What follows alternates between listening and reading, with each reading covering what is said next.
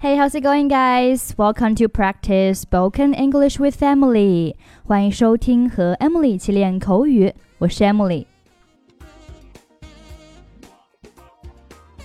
在国外旅游，最常发生的事情就是不知道洗手间在哪儿。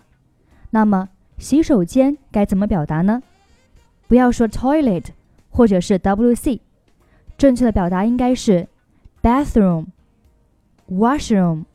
或者是 restroom。Emily 在美国最常见到的是 restroom 这个单词。那么询问对方洗手间在哪儿，应该怎么说呢？Excuse me, where is the restroom? Excuse me, where is the restroom? 我们在询问对方的时候，最好在前面加上一句 "Excuse me"，表示。 打扰了，打扰一下。Excuse me, where is the restroom? 请问洗手间在哪儿？This way, please. 请这边走。Excuse me, where is the restroom? This way, please.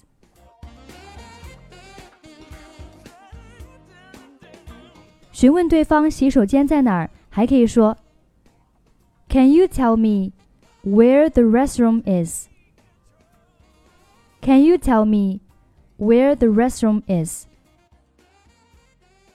Can you tell me 表示你能告诉我什么什么吗？注意后面是 where the restroom is，不要说成 where is the restroom。Can you tell me where the restroom is？你能告诉我 洗手间在哪儿吗？Over there, around the corner，在那边，拐角处。Can you tell me where the restroom is? Over there, around the corner.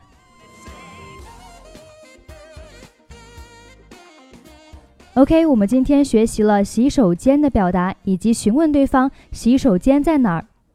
洗手间可以说 bathroom、washroom 或者是 restroom。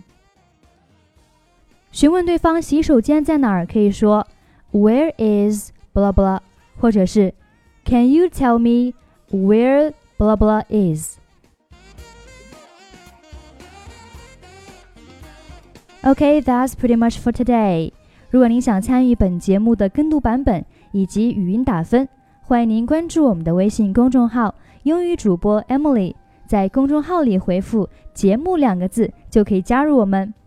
I'm Emily. I'll see you next time. Bye bye.